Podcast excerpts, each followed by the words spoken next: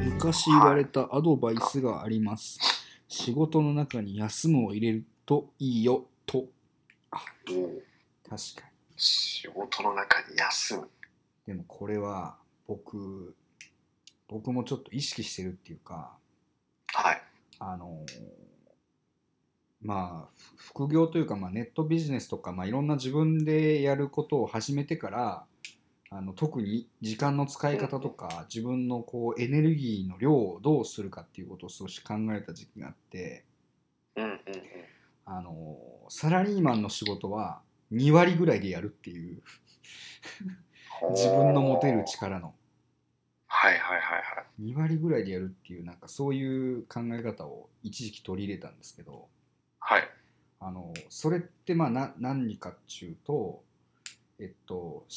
仕事を2割にしとまあ大体普通の人って何割ぐらいで日々仕事してますって言ったら多分67割とかぐらい出してるとかっていう人結構多いかなと思うんですけど、まあ、8割とかもいいったりとか。そうすると、はい。自分の生活ってそももう本当ここに書いてある通りでえっとまあ、特に家族がいれば仕事をしている時の自分の生活もあり、えーうん。家族の一員としての生活もありそこで忘れがちなのがもう全く個人のプライベートの生活もやっぱりあると思うんですよね。はい。そうですね。そうするとあの そこの中に自分でやりたいことって休んでるわけじゃないけど自分でやりたいことってあるじゃないですか趣味の時間に使いたいとか。うんうんうんうん。そうするとさっき言った仕事家族自分以外に休むっていうやっぱりなんか何もしないっていう